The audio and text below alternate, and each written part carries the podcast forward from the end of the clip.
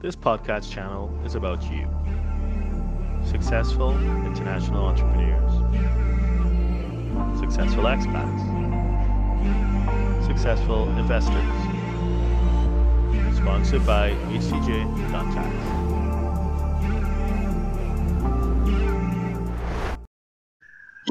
Good afternoon, good evening, good morning, depending on where you are. Welcome to HTJ.tax, where we do all things tax. We try to demystify some this somewhat confusing world of cross-border taxation.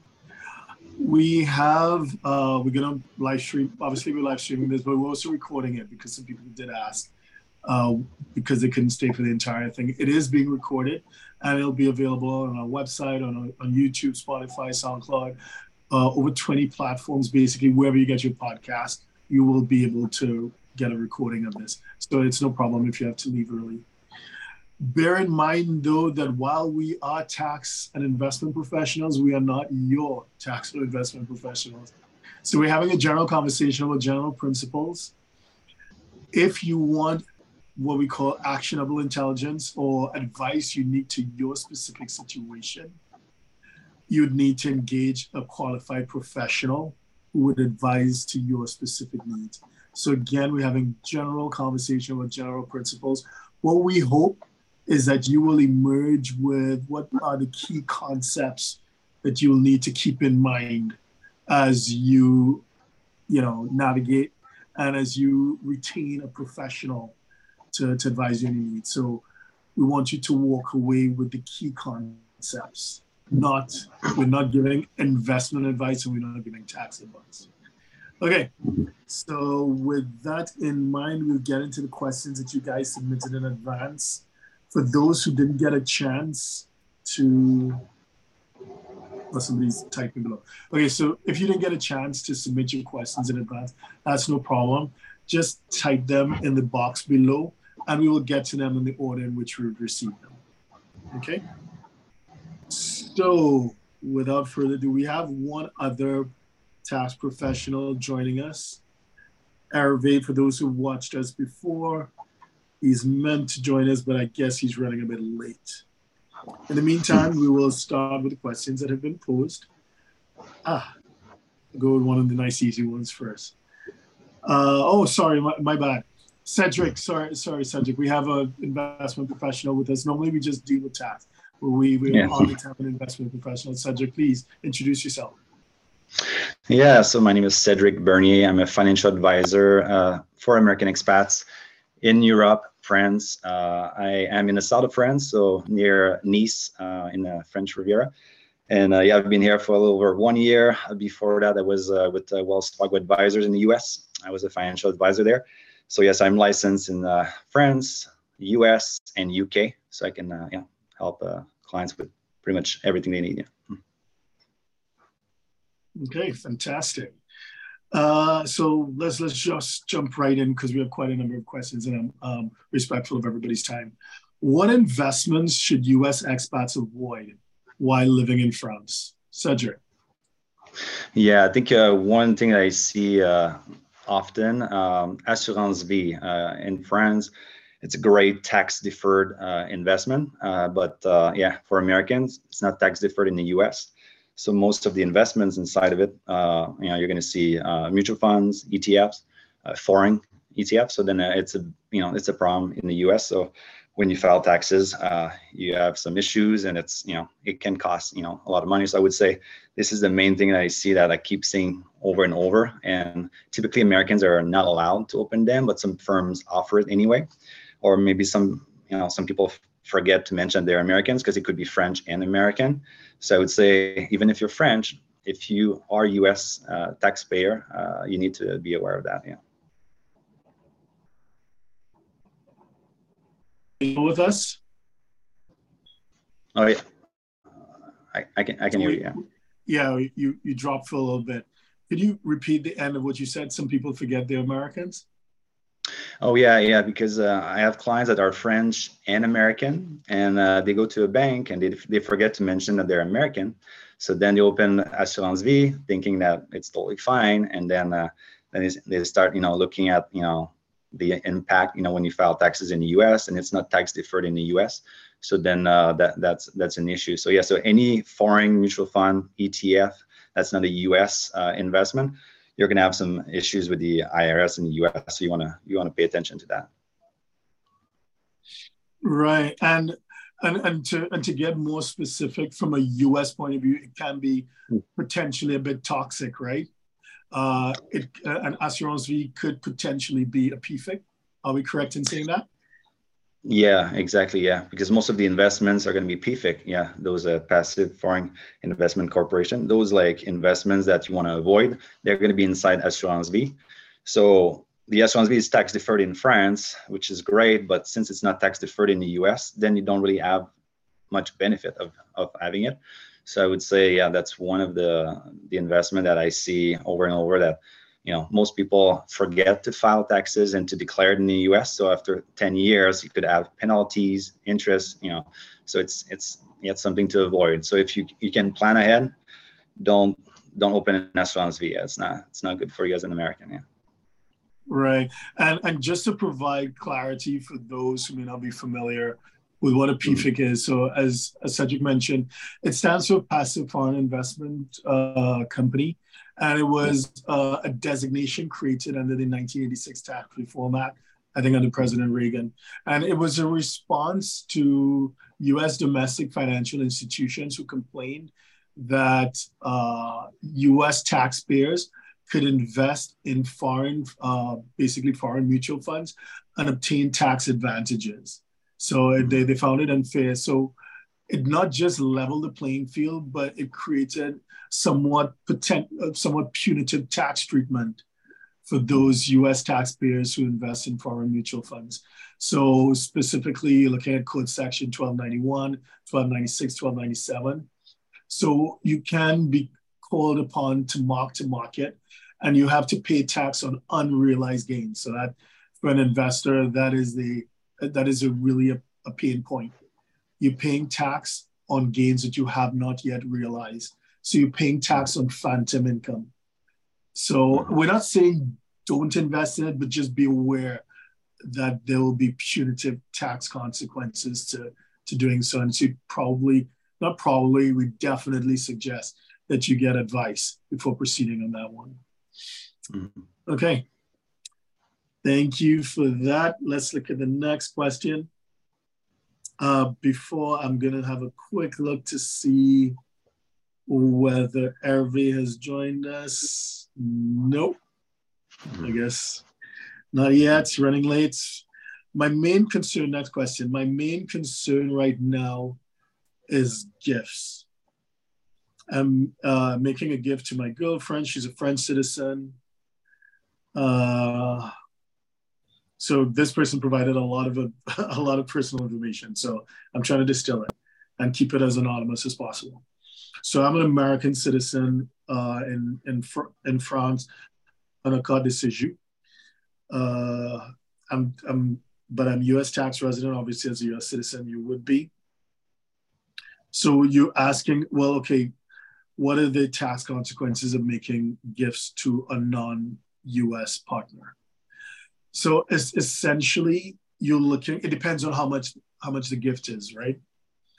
Uh, there's an amount that moves with inflation. For 2023, I believe it's 17,000 US dollars. So if it's below 17,000 US dollars for 2023, no gift tax return would need to be filed.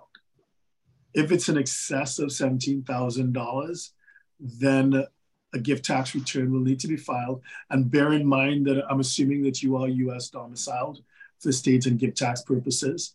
Uh, if you're not sure about that, you'd probably want to get advice because being a US citizen doesn't necessarily mean that you're domiciled in the US for gift and tax, estate tax purposes uh, domicile for U.S. estate and gift tax purposes has a very specific definition. Unfortunately, it's not spelled out in the U.S. tax code, so we have to look at case law.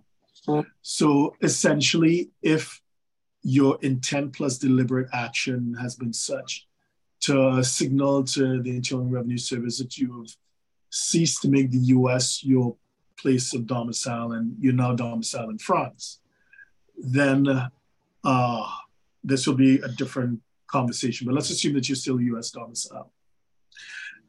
You have a lifetime you have a lifetime exemption for both estate and gift taxes of somewhere between 12 and 13 million. It moves in inflation as well. So you'd be so you would be using up uh, that that lifetime exclusion. If it is that you want to give your girlfriend, if you're particularly well off, and you want to give her twenty million dollars, then uh, the amount in excess of the exclusion may be subject to a gift tax. Uh, once it's within the exclusion, it won't be subject to the gift tax, but it will be subject to a declaration. So I hope that clarifies what you need to do. You probably need to get advice just to make sure about your domicile and the nature of your relationship, and therefore the, the, the filing thresholds and act, the actual paperwork. Failure to properly report the gift, it could be up to 30% of the unreported gifts. So it gets pretty aggressive. So you probably just want to make sure that you're doing things the right way. Okay, I mm-hmm. hope that helps. Next question. Okay. I would like to know if in buying European stocks, whether a PEA makes sense for a US citizen. I believe European stocks would be taxable in France, but not in the US. And I believe the PEA provides a tax shield in France. But is there a tax shield in the US? Cedric, what are your thoughts on this as an investment? Yeah, my, yeah, my understanding is the PEA, uh, it's similar to the Assurance Vie. It's not tax sheltered because it's not a retirement account. So it's an investment account. It's not tax sheltered in the US. But then uh, the investments, if you invest in stocks, then obviously uh, you don't have the PFIC issue. So then that, that could be fine, but you still have to worry about taxation in the US. The PER, Plan d'épargne retraite, it's, it's a retirement account, then that's different. So then the PEA would not be considered a, a pension plan. Yeah, so it would be taxable. Okay, so just to be clear, there's the PER and the PEA. So the PEA yeah. is the plan d'épargne uh, an action. Yeah. And so, the other one is uh, plan d'épargne retraite. It means uh, like like retirement. a pension, retirement. Yeah. Okay. Right. And so just so we have it clearly, under either circumstance, it is not tax deferred in the US, correct? Well, the pension is, yeah. So I have clients that have PER and they're tax deferred in both. It's the same thing in the IRA is tax deferred in France and in the US. And the same thing, the PER, it's tax deferred in France and in the US because it's a pension, a French pension, would be taxable in France when you withdraw funds from it, but it's tax deferred right now uh, if you have one. The PEA is tax deferred in France, but it's not tax deferred uh, in the US. So it, it's still considered a taxable investment. So it's sheltered like the assurance vie in France, but not in the US. Okay. So both are tax deferred or tax preferred in the in France, but only yeah. one would be in the US. Yeah which is a PR, not a PEA. Yeah. And there's a and, and furthermore, if I'm understanding you correctly, there's a risk depending on what you're investing in, uh, mm. that it, we can go back to the whole PFIC issue that we mentioned. Otherwise, yeah, exactly, if it's direct in a stock, then that's fine. Mm-hmm. Yeah. Okay. Right. So so so so one needs to, to be very careful because depending on what it is, you may have to make mm-hmm a PFIC declaration, as we discussed earlier, that's Form 8621. It mm-hmm. can be a declaration on the Statement of Foreign Financial Assets 8938. It could be on the FBARs as well, depending on what you've invested in. So FinCEN 114, or otherwise known as the Foreign Bank Account Report.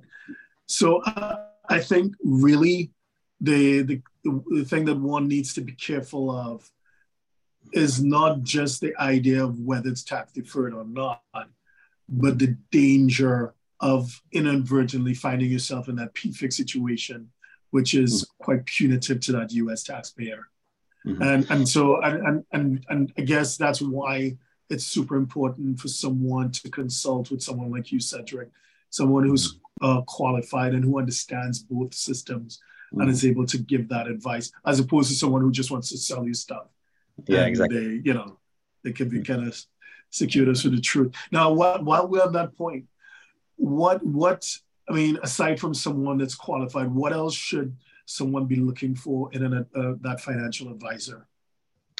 Yeah, so I mean, the main thing is to find someone that can understand your needs. Uh, you know, both uh, you know in the U.S. and in France, because what I see is I, I see a lot of people that have uh, even a tax advisor in the U.S. that doesn't really understand what's happening in France, so they don't really ask questions. They don't know what to ask. So the clients don't know what to disclose. So then to find people that actually understand uh, what, what they need and what the risk and consequences are of investing in those uh, investments because you can be like years and years, you know, inv- investing in the wrong investment and you're going to have, you know, penalties and taxes. I mean, it, it, it might be a big problem later on. And sometimes people don't want to come clean because then it's too late. They feel like after 10 years, they should just, you know, not you know do anything about it and just but I, I feel like you know the irs i mean they're hiring thousands and thousands of people. So i mean it, there's a great source of income for you know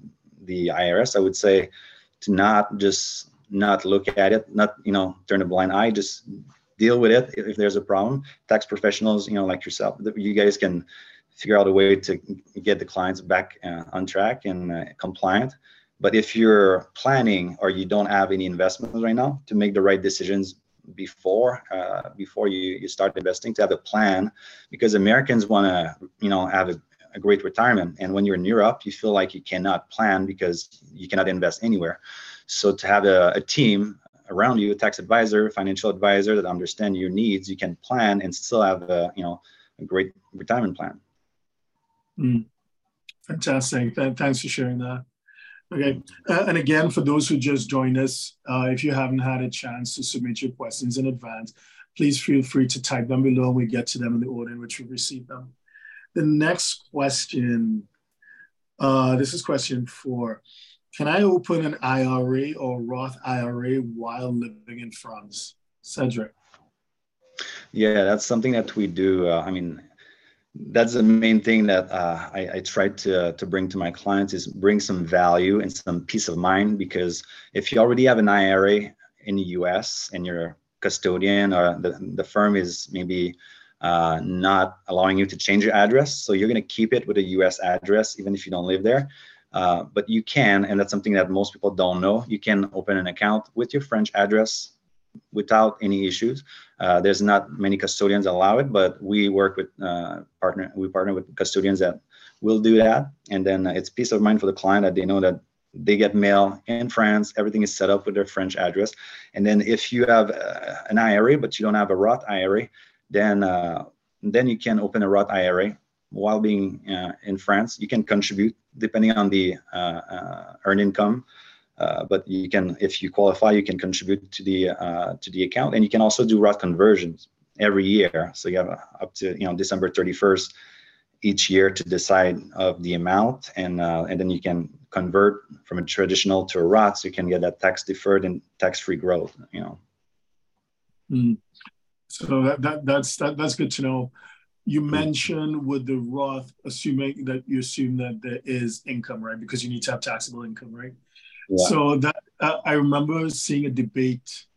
There, there was some teachers at an international school who were arguing together with the preferred tax advisor that by they the only reason that they don't have income is because of the section 911 foreign income exclusion so mm. were it not for that they would have income and therefore able to invest in Roth. So they were planning to pick a fight with the IRS.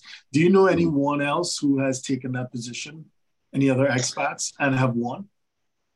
I don't I don't know right now. Yeah, I don't know if any, but yeah, I know that's something that you know hopefully will change. But I would say even if you don't contribute to the Roth, if you can contribute to the traditional IRA, then you can do the backdoor route. You can convert over time. Uh, but yeah, I think mm-hmm. uh, you know if you uh, yeah if you can, uh, that's great. If you cannot contribute, at least uh, you can make sure that your current IRA is in a place where your French address, you know, is not an issue. Yeah. Okay, understood. Because we've, we're already aware that some platforms in the US don't like dealing with clients who've moved outside of the US. And then I've hmm. seen uh, some clients say, well, hey, I use a VPN and it's fine. And then I have other clients that say, no, they can tell when I'm using a VPN and I still get locked out. Uh, but yeah. yeah, the stories that I hear the most is right now it's you have an account, you have an online you know account, so all you use is the online account, but then it's shut down. So then to reset the online account, you need a US phone number. Then it's an issue if you don't have a US phone number. And then, you know, some platforms, as soon as they find out that you're not in the US, then they can shut down the account. So I, I used to work for Wells Fargo Advisors, and we they made that decision, financial decision, to get rid of the expat market. They didn't want to deal with expat, so pretty much I understand I had to give those no the the notice to, to my client. You know, I have to I had to let them know. Well, I'm sorry you're in Norway. We've been servicing you for 10 years. We have to let you go. We have to close the account. So it's happening more and more. You see Merrill Lynch, J.P. Morgan. I mean, then you, you see even Fidelity. Uh, so it's it's kind of all over the place. The the firms are making that financial decision to not, you know, deal with the uh, expats. So uh, you have to be aware of that. That especially if you use someone else's address, uh, you might not get an email. You might not get a notice because if you're not looking at it, you're not paying attention. The account could close without you knowing about it. So that could be a big tax event. Mm. Uh, and, and to be clear, because there's been again some discussion that this has nothing to do with SEC rules. It simply has to do with the policy framework for the financial institution. They don't yeah. want the additional compliance burden, I mm. and which which comes at an additional cost and an additional risk when you yeah. deal with Americans abroad. Am I correct in saying that? Yeah, and it's also like even some firms don't allow it, but then it's uh, each advisor decide when they apply the rules because pretty much an advisor can they can know that the client is overseas and they know that they cannot change the address and they're they're not going to look at uh, they want to keep the account the revenue coming in. So sometimes the advisor eventually will make the decision you know w- without you know sometimes it comes from management. If if if your boss says you know you have to disclose it then at some point uh, the advisors have to to you know to be on board and and and go with with the firm. But yeah, uh, with Wells Fargo, a lot of advisors were kind of still hiding it, and you could tell at some point management said, no, that there's no uh, there's no exception. So then, uh, yeah, some firms are going to be kind of slow to make changes because they want to keep the clients, but then uh, at some point, they're all you know pretty strict. In the last you know, few years, you see more and more firms making that decision, and, and it's a financial decision. Yeah. Mm, absolutely. Okay. So Next question going down our list. All right, okay. Do I pay VAT or do I charge VAT when I invoice my clients outside of France?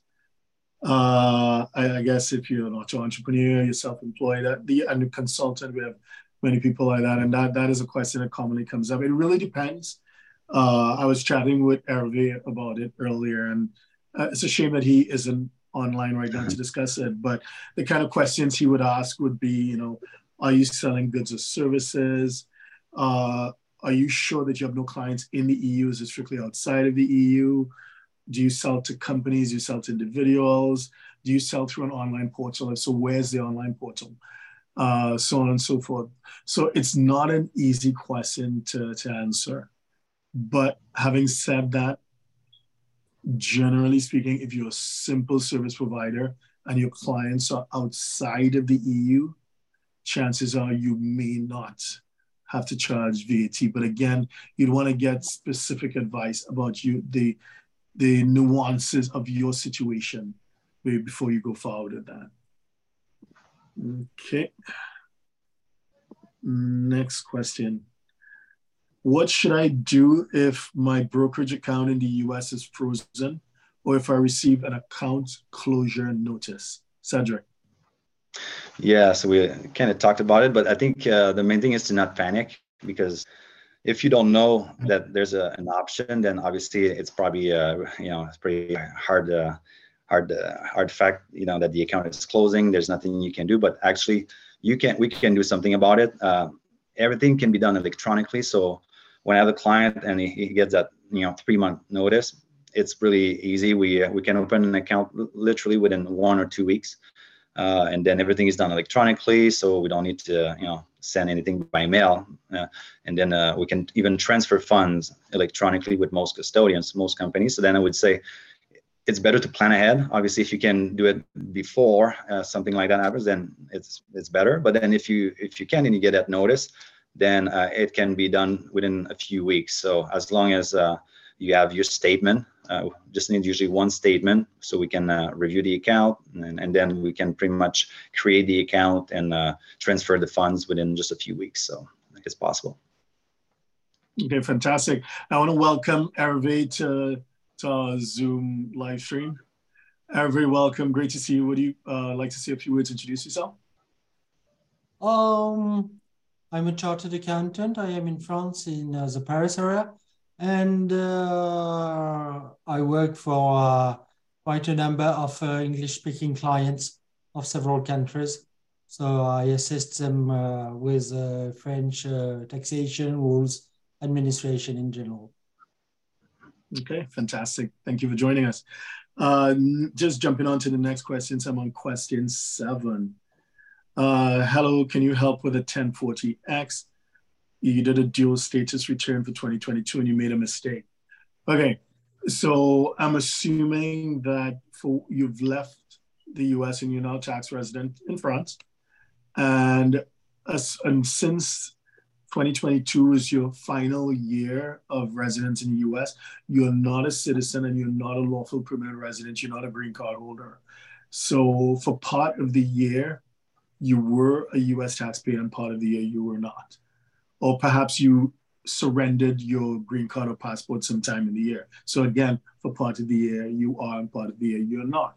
So you're correct, you need to file something called a dual status return, which signals to the Internal Revenue Service that part of the year a U.S. taxpayer, but you ended the year not being a U.S. taxpayer. Uh, so you do a Form 1040. Sorry? Sorry, no, no, no. Okay, okay, okay. Oh, yeah, so you're doing a Form 1040 together with a Form 1040 NR. And depending on your circumstance, you're doing an 8854 as well.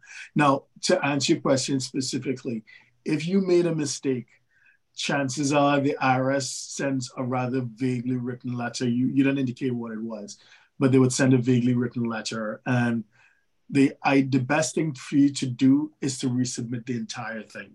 And since you made a mistake on your own, you'd probably want to speak with a professional service provider to make sure you get it right because this is your final return and we, we don't know your circumstances, whether exit tax calculations are due, etc. So the point is that the the implications of getting it wrong can be pretty expensive.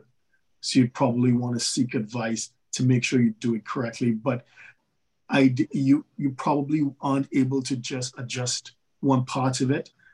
It stands as one submission. The, t- the 1040, the 1040 NR, the schedules, and whatever else behind it, uh, as well as potentially an 8854 plus your FBARs potentially. So uh, I hope that helps. Moving on to question eight. Why is it hard for Americans to find a brokerage firm or bank in France or the US that wants to service them while living in France? Cedric, what are, you, what are your thoughts? Yeah, so yeah, we kind of touched on that as well. So I, I think the banks with FATCA, I mean, the banks in France have to report, you know, to the IRS. So they they don't usually want to deal with Americans. Some do. Uh, mm-hmm. sometimes, uh, you know, we see private banks in, in Monaco. I, I, have some clients that you know want to invest and they're Americans and or they want to have a, a, bank account and it's possible. There's you know there's some banks that will uh, uh help, but they're usually going to have a bank account. Uh, they want to have an investment account for for, for the clients.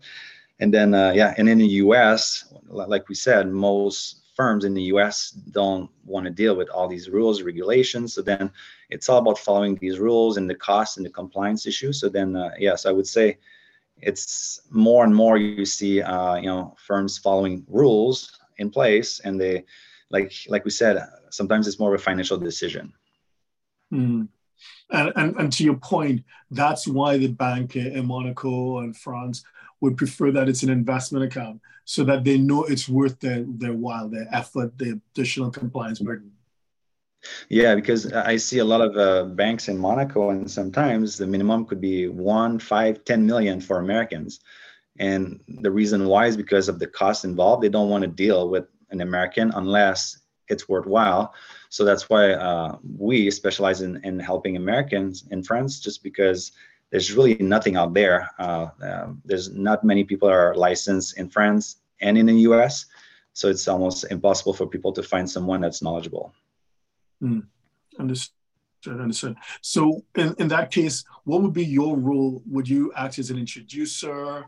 or you know what role do you play in, in helping that us taxpayer access banking facilities yeah so pretty much a lot of banks uh, especially the, the, private banks in france or monaco you cannot go straight to them and o- open the door and, and, and, open an account you have to be introduced by someone uh, or have you know above you know five or ten million so um, what i do is i introduce them and then we partner together and depending on the needs uh, we can help uh, uh with mortgages uh, because it's it's pretty big right now with the with the wealth tax in France. Uh, we can have our clients, Americans, you know, deposit some cash. It could stay in cash, could be invested, but then they can usually leverage that by getting a, a mortgage with no income requirement of about one point. Usually, one, a deposit of one million give you a 1.7 million mortgage with no requirements with a low rate below 5%. So that's the kind of services that we can offer Americans that they probably won't find it on their own because uh, it's kind of hard to find, but uh, yeah, that's what we do. Okay, fantastic. Any, any comments on, on the challenges for, uh, that foreigners have doing banking in France? Uh, uh, I do follow Cedric. It is clear that FATCA is uh, it is a threat for, for, for French banks, and they can pay billions of USD uh, uh, if uh, something goes wrong. So small clients, small American clients are not interesting for them. And uh, it shows that uh, I have great difficulties for some uh, American clients to open a bank account in trust. Mm-hmm.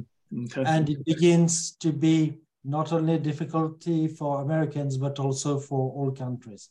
Globally, non-residents are not very well considered by French banks. And the problem mm. is that if you have some real estate in France, the French tax office wants a French uh, bank account for paying local taxes, etc. Mm. So you're saying it's not just Americans, but foreigners in general? I was very surprised to see that a citizen from Luxembourg couldn't open a, a bank account in France. Hmm. I have had the case. Um, I don't know exactly why. Hmm. Well, I, I guess to, to, to your point, there's a risk. I guess the banks see that there's a risk if they get the slightest thing wrong. It's not just big fines, but reputational risk as well. So they're just hmm. going to be super cautious. So, yeah. okay. All right. Next question. I'm looking at question nine. Please, could you please explain how the expatriate tax regime works for those moving to France? Hervé, this may be one for you. Uh, first, it is not for all Americans moving to France. It is clearly a regime that is uh, for uh, American, for for non-residents that would be called by the company to work in France. So uh, you have to, to benefit from this regime, which is very interesting. You have first to have a, a work contract that says that your company requests you to come to France. And uh, in this uh, contract, uh, then would be defined what is uh, the, the premium that the company gives you for an expatriation. So it, it can be your company that tells you to come to France, or you can have a new contract and come to France to work for this company. But globally, it is not open to everyone, and you have the uh, it is open to those who have the, the movement, I would say, to come to France to work for uh, for a foreign company.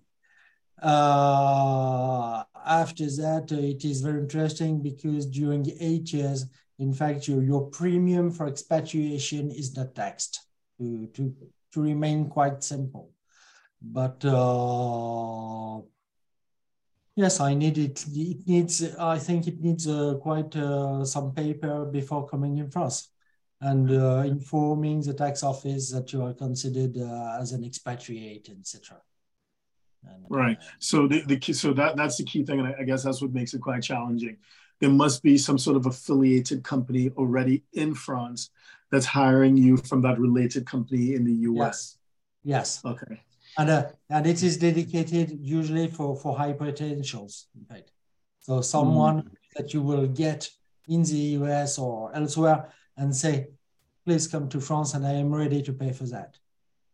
Right. And is there some sort of, as a high potential, is there like a minimum income that they're looking at roughly? No, there is no, there is no minimum. But uh, in fact, you will need a lot of papers because to define the premium, you will have to compare your salary with the mm. average salary in the same position in France. So, mm. for example, if you are paid 20 percent more because you were coming from the from outside, then these are those 20 percent which uh, won't be taxed. I see. Uh, as well, so you so you get a tax break on the increment or the bonus that you're yeah. getting from moving to, yeah. to France, as yeah. as well as do you get tax breaks on uh, potential capital gains, like if you still capital assets? Yeah, there are there are quite uh, another list of advantages because right. you will have, uh, in fact, on the for example, you come from the US, you mm-hmm. had uh, some stock in the US. If you sell them, mm-hmm. then uh, your uh, your capital gains will be taxed only for the half, etc. Okay, that's pretty and, interesting. And there is quite a literature because what happens if I come, then my family comes the next year, etc. So there are a lot of conditions, and yeah. uh, in a way, it is quite a dangerous regime. So I think it is important to inform the tax office, show that everything is in order, not to have a, a bad surprise a few years later. Right. So, in other words, you should submit paperwork in advance of the move to make sure everything is okay. Yes, or when yes, or yes, is the text clearly says that you should have a work contract before coming in France and saying what will be the bonus for expatriation, etc. What will be the special? Um, uh, and roughly, how long would the regime be available to, to that person? The regime will be available for eight years. Eight years, up to eight yes, years. And, okay. and you, you, it is not open to people were French tax resident in the, in the five years before coming. Right. But, but when you are in the regime, then, for example, you can work one year in Germany and come back, and then the regime continues. So it can be quite complicated, yes. Right. But uh, of course, it can be very interesting for, for, mm-hmm. some Right. And after the eight year period, do you have to leave and go back? Or suppose you really no, like it in France and you want to stay? No, the, no, no. The, the objective is to have people of uh, high potential coming to France. Mm. So uh, we are ready to make an effort on, uh, on taxes. Uh, but uh, globally, uh, that's the way I know after eight years, you are a normal French tax resident. okay. Understood. Thank you. But but you had time to get uh, inhabited. Which is good. Uh, question 10 Can I transfer my US investment accounts to Europe as an American? Cedric? Yes, that's something that most people don't know that it, that is possible. So if you, if you have a US investment, let's say US ETFs, you have, you have US stocks, uh, they're taxable in the US. Uh, you can transfer them to a platform in Europe, but then uh, it's still going to be uh, taxed in the US, and then it's going to be in U- uh, in European custody with your f- French address. Then peace of mind in that case, and then you can still hold the stocks, and then yeah, we we can we can uh, transfer ETFs, you know, or transfer assets in kind and keep them. That's not a that's not a problem. Okay, fantastic. Uh, I just saw someone. I think Jennifer, you just asked a question. Uh, can you send it again because it got lost as things are, are scrolling up? Sorry about that. Uh, next question. Question 11. Are US pensions and Social Security taxable to France? Hervé.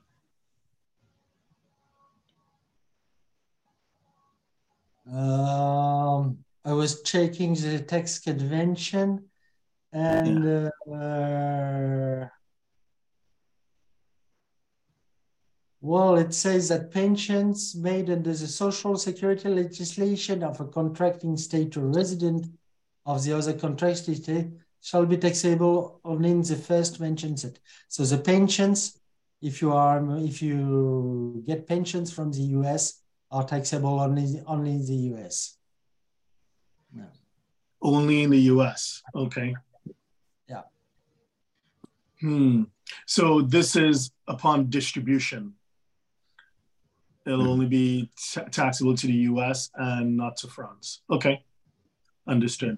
Uh, and it doesn't make any difference as to the nature of someone's employment before they retire. This so it's pensions and social security, whether derived from the private sector or from the government. Am I correct in saying that? Yeah, there are two articles in the convention. Honestly, I don't know it by heart. Uh, uh, yeah, globally, what is public remuneration is only taxable in the country uh, where it is uh, paid. Mm-hmm. So, Cedric, Cedric, what is your experience uh, with the pension space? Yeah, this is my experience with my clients. Uh, the uh, French pension only tax in France, U.S. Mm-hmm. pension only tax in the U.S. Social Security as well uh, in the U.S. So uh, yeah, so that's that's a great benefit because the tax treaty uh, between France and the U.S. is one of the best. Because I see clients in Australia and other countries where it's not always great. Sometimes even the Roth IRA is taxed in some countries Italy has some uh, extra taxes as well. So, but France, uh, no, France is, is great. So, just to be clear, whether it is a Roth or IRA, mm-hmm. whether it's derived from public service, private service, doesn't matter. It will only be taxed in the US and not in mm-hmm. France. Mm-hmm. Yep. Okay, so that that's good news. Mm-hmm. Definitely mm-hmm. good news because yeah, uh, next door in, in Spain, and in, and in Portugal, American clients have lots of issues with that. So yeah. so France wins. Yeah. okay. Moving down. Okay. Question 12. Can I invest in ETFs as a US expat living in Europe? Cedric. Yeah, that's a question that I hear often because uh, Americans want to diversify. Sometimes they don't want to invest in, in individual stocks because they know that there's PFIC issues if they buy mutual funds in Europe. So then, um, for my clients, if it's an IRA, uh, we can mm-hmm. uh, buy ETFs. There's no issue. When we have cash investments or taxable investments in Europe, then uh, it becomes a little bit complicated. Sometimes uh, clients have to be professional clients in order to uh, with the MIFID rules in order to uh, um, to buy ETFs. You can go around that. Uh, we use different platforms that we can have, you know, model portfolios of U.S. ETFs that are made for our clients that are, you know, you know, consisting of U.S. ETF. Uh, we can also uh, move over ETFs from the US and, and, and we can keep them as well uh, in Europe. And then if a client has at least 500,000 and then we can uh, uh, you know they can be considered professional clients they have different rules to follow but we can work with them to get them uh, compliant and then we can uh, we can buy etfs for them mm. so bottom line it is a challenge but you and your team have ways of legally and properly working around it. Okay. Exactly. Yeah. Hmm. Okay, sorry. Someone is sending me a message on another platform, so I need to read it off here. Okay, so someone is asking if you were recruited and have worked in France for a year and filed your first French tax return, but you didn't know about the special regime and your contract didn't mention the bonus for expatriation. Is it possible to define the bonus for expatriation retroactively? Hervé.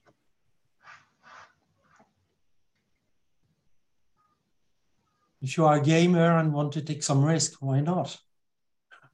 but uh, I wouldn't suggest I wouldn't suggest uh, you do that. Hmm. Because uh, I would consider it as dangerous. Hmm.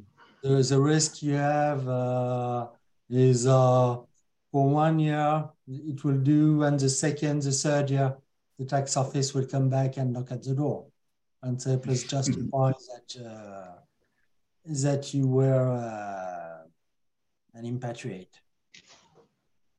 Mm. It is, so, it is quite, uh, honestly, we don't see that regime every day. Okay, so mm. uh, it exists in the law. Uh, it is not for for everybody. Mm. and I see it. I there's a few examples I have seen where only in uh, big uh, companies such as a Sanofi or something. It is something you do with your employer. You don't do it by alone and by yourself. Mm-hmm. Mm. Cedric, any comments or thoughts you want to share? No, I don't have any comments for that. Yeah. okay. So the I so the ideal really is to do it in advance and not retroactively. If you want to do it retroactively, you're taking a risk. So mm-hmm. it's generally well, maybe not. in that case, I, I, would uh, I would suggest you to look closely at the text and maybe, for example, come back for a few months and then uh, and then uh, return. Why mm. not? See, uh, you have people who count the days uh, just to be sure in which country mm. are tax residents and so on. So, mm-hmm. if you are aware of the problem, maybe uh, you can be intelligent and look, uh, look closely at the text. Okay. So she she says she's happy with that answer, and she she's very uh, risk averse. So okay, enough said. Uh, next question. Okay, I'm a freelancer living in France working with US clients and yeah, so they live in Strasbourg. They're Lebanese citizens, but they're tax resident in France. So I, I, the question is not very specific, but I guess we can just kind of speak to the issues.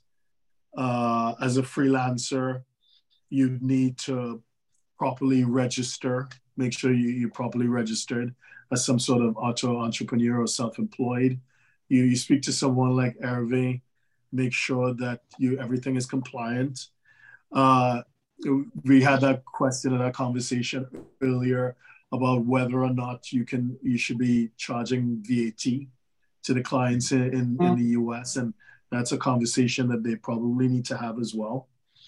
Sure. Uh, and any other thoughts, Hervé, on just a general situation like this? First, uh, some general answer. Uh, if you if you live in France, then you have to pay social. If you work in France, you have to pay social contributions in France and tax in France, even though you work only for US clients. Mm-hmm. Uh, as for VAT, usually a freelancer does services, and services will be taxed uh, where they are produced for VAT. So globally, uh, so VAT should be taxable in France. Uh, of course, I have clients uh, who are wherever in France. There are uh, some clients I have never seen out of a Visio. And there is no, um, uh, the fact that this man is Lebanese doesn't matter at all. only the, the, the tax office in France only looks whether you are a tax resident or not. After that, the law is the same for French people, for American, for Lebanese people. Mm, indeed. And assuming, well, we, we don't know the nature of the work being performed, but let's assume it's some sort of consulting service. From a US point of view, generally speaking, there should not be any US tax issues at all. Because as you said, the work is being performed in France. So it's yeah. 100% a French tax matter, not the yeah. US, assuming there no, there's no agent, dependent agent, there's no permanent establishment in, in the US, 100% French tax only. Except, except that, for example, if he has uh, a mission in which he must spend, for example, three months in the US, then maybe mm. he can mm-hmm. consider he has a permanent basis in the US. And then for uh, his earnings in the US, then he would be uh, submitted to US taxes, and this would not be uh, considered in the French taxes. That's a very good point. So, if it is whoever asks this question, if it is that you have any physical presence? Do you have any boots on the ground in the US at all? That changes the, the whole structure of what we're discussing. The matter but, is not spending one or two days, it is having a permanent basis in the other country. Mm-hmm. Indeed, indeed. Okay, so I hope this helps. If you want to get specific advice, please reach out to, to, to Hervé directly and he, he'll be able to guide you. Uh, Okay, question 14. I'm looking forward to today's webinar. My general questions are around tax equalization for retired American expats living in France. For example, if taxes are paid in the US on interest and capital gains, does it mean no taxes are paid in France? Or are there nuances and thresholds we need to be aware of? Am I correct in assuming France will not tax Social Security and withdrawals from my IRA, Roth IRA. Uh, a lot of questions there. Uh, do you want to you want to take a bite? Uh, just to say that uh, the principle of the tax convention between France and the US is that a, single revenue is not is taxed in one country or another, but is not double taxed. After that, the tool used to avoid this double taxation is to say that the revenue that is to be taxed in the US is to be declared in France, but there will be a tax credit that will annihilate the French taxation. However, I don't know exactly how this tax credit is calculated. And uh, I would say it would uh, annihilate the the the French income tax, I wouldn't be sure it annihilates, for example, CSG, which is a tax uh, that is used to pay social contributions or the the the health services. So there is a tax credit. You must declare, and there is a tax credit.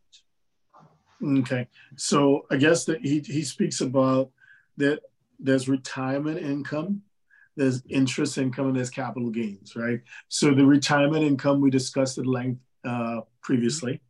So that'll be taxable in the US only, not in France, all things being equal. In terms of the interest and capital gains, we're saying, well, it's US source, so the US is going to tax it. But when France looks at it, they'll give a credit for what has already been paid in the US. And the difference, if any, would be payable to France. Am I correct? No, I think you're correct. Yeah. I think so. I'd uh, honestly, in those cases, I go back to the tax convention. I yeah. read it, and there are there are so many cases that uh, I prefer to to read again the tax convention before answering. Yeah, absolutely, absolutely. So whoever asks this question, uh, please reach out to Hervé directly. With some, yeah. with some, countries, for example, mm-hmm. there is a taxation at source. Uh, mm-hmm. And so there is, for example, uh, 5 to 15% that is, uh, that is taxed in France or something like that. So there are honestly in the world uh, quite a lot of different cases. Mm-hmm. Cedric, any any comments or thoughts? Yeah, I, I, think yeah, yeah, you're right. Yeah, there's no double taxation. Uh, if it's a pension, a, a, retirement account, then it's it's great. Uh, you don't have to worry worry about it. The Roth is tax free in both countries, so then uh, that's a great thing. And then uh, yeah, I think uh, I think everybody's right. And then each case is different depending on on the income. But yeah, I would say uh, most you know U.S. investments are going to be taxed in the U.S. only, and then there will be a tax credit in France. Yeah. Okay. And you may you may think I am a bit too too careful, but I have seen cases of people who have gone around the world. And so, for example, they have some money in the US, but also in Germany and also in France. So they we have to study all the the case of the client, and maybe it does not depend on one uh, on only one uh, tax convention but maybe on several, depending where he has revenues and properties. Mm-hmm. Correct, because I've uh, I've spoken to clients who have, in this case, they would have left France to go work in the U.S. or work somewhere else, and they took a position which is a literal interpretation of the tax treaty, but then the French tax office issues them a notice saying that it's a what's the translation? An abuse of the convention. And they deny it. So I, hmm. I, agree with you that you need to, that generally speaking, people need to be very, very careful and not assume because they saw it in a in a Facebook group or they heard it from a friend that it is a legitimate position to take. You know, you, you need to look very carefully. Mm-hmm. Okay. All right. Oh, somebody is just saying thank you. Okay. Just going through messages. Okay. The last question is pretty long-winded, but let's let's quickly summarize it. So someone is US and UK citizen. They now live in France. Mm-hmm um, just kind of summarizing it because I don't want to give too much personal info either, right? Uh, and now that they've moved to France and they're working from France, they've they they're working still through the UK company, even though mm. they're not properly tax resident in France. And from what they're saying, there's no real substance in the UK. There's no there's no staff in the UK that's like them working alone. So anyway, this, so they set themselves up as an auto entrepreneur in France in order to qualify for uh, the carte Vitale. Uh, so the question is, what can you do? You have any comments on this structure? Uh, more specifically, can it be simplified? Hervé, what are your thoughts? Just top line, just very generally. Uh, my general thought is that if they want a carte vitale, uh, well, it means they work in France, so they have to pay social contributions in France. Uh, an English company, a UK company, can employ someone in France without having any establishment in France. The case is uh, well described, and uh, we have uh, solutions for that. Uh, what I say is depending on the amount of revenue, a structure always generate cost. So if there is not such a great revenue, please make it simple. Because mm-hmm. uh, uh, to, to work, you can work with the US with a French company, you can work with the U, UK. There is no problems with that. So, um, what is interest at having uh, a UK company. I don't know if I uh, uh, basically if you have some permanent people working in France, it will mean you have a, a permanent basis in France. So for this part of the activity, you will be taxed under French laws. So really, what is the interest of having a UK company if you don't have any real activity in the UK? I don't understand. It seems mm. to me a useless complexity. Mm-hmm. So, uh, so, the, so again, we we don't. The person provided a lot of info. but it's not all of the info. So there are parts that we don't know. Mm. So, so I have a thought because often I hear other tax advisors propose all these very exotic structures. Why not use Estonia? They want to use Cyprus. They want to use Malta. My thinking is, and, and give me your thoughts, please.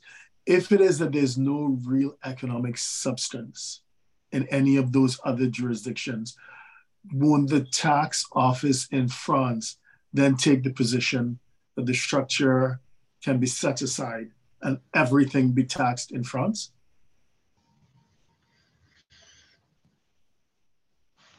I would first consider what is the objective of the client. It is mm-hmm. not the same thing if you intend to spend five years in France and go back in a, to another country, or if mm-hmm. you want to stay four years and uh, have your living in France, etc. Because usually we say we have a lot of uh, heavy taxation in France, but globally French people don't live so badly. Uh, so, so maybe it's deferred revenue, etc. Uh, but if you're so so first, what are the objectives? How, how do you see the future? And uh, if you want to stay for a long time in France, we have very good financial products in France, and uh, I can never be sure that uh, a financial product from another country will be eligible to some tax reduction in France. Mm-hmm. Well, I should say, uh, if I, had a client uh, that would ask me, we would read uh, together the tax convention. It is so. It is. It doesn't say, "Oh, it is an IRA or Roth IRA, etc." It is. Do you earn some uh, some interest? Do you earn some pensions? Is it capital gains? It's, I would say it is very simple words. So don't try to do something too complicated if you want to change uh, often. Uh, okay. Cedric, any thoughts? Yeah, uh, I'm actually like helping clients in in the same situation. Americans that maybe worked five, ten years in the UK, now they live in France. So uh, I I have investment licenses in the UK. So I we, they have the same kind of you know pensions in the UK. It's a defined contribution, defined benefit plan, uh, and then after Brexit, it's been really hard for uh, you know British uh, expats, especially uh, people that you know have those private pensions to either cash them out or to manage them from uh, France. So we uh, we do the same kind of rollovers, so we can help with their U.S. Uh, IRAs, 401ks, but also uh, I help clients with their British pensions. Then we can roll them over, manage them, uh, you know, for them, and then yeah, it's uh, it's important to understand yeah the the rules and when you move from the UK and the US. the most people start saving, you know, when they're younger, and and then um, when you save in different countries, then you have to know that there's different rules. So you cannot combine, you know, the the accounts. So a lot of people ask, can I combine my UK pension with my US pension and my French pension? No, they all have to be uh, separate. But we can uh, we can assist them with that. Yes, tax offices don't work together.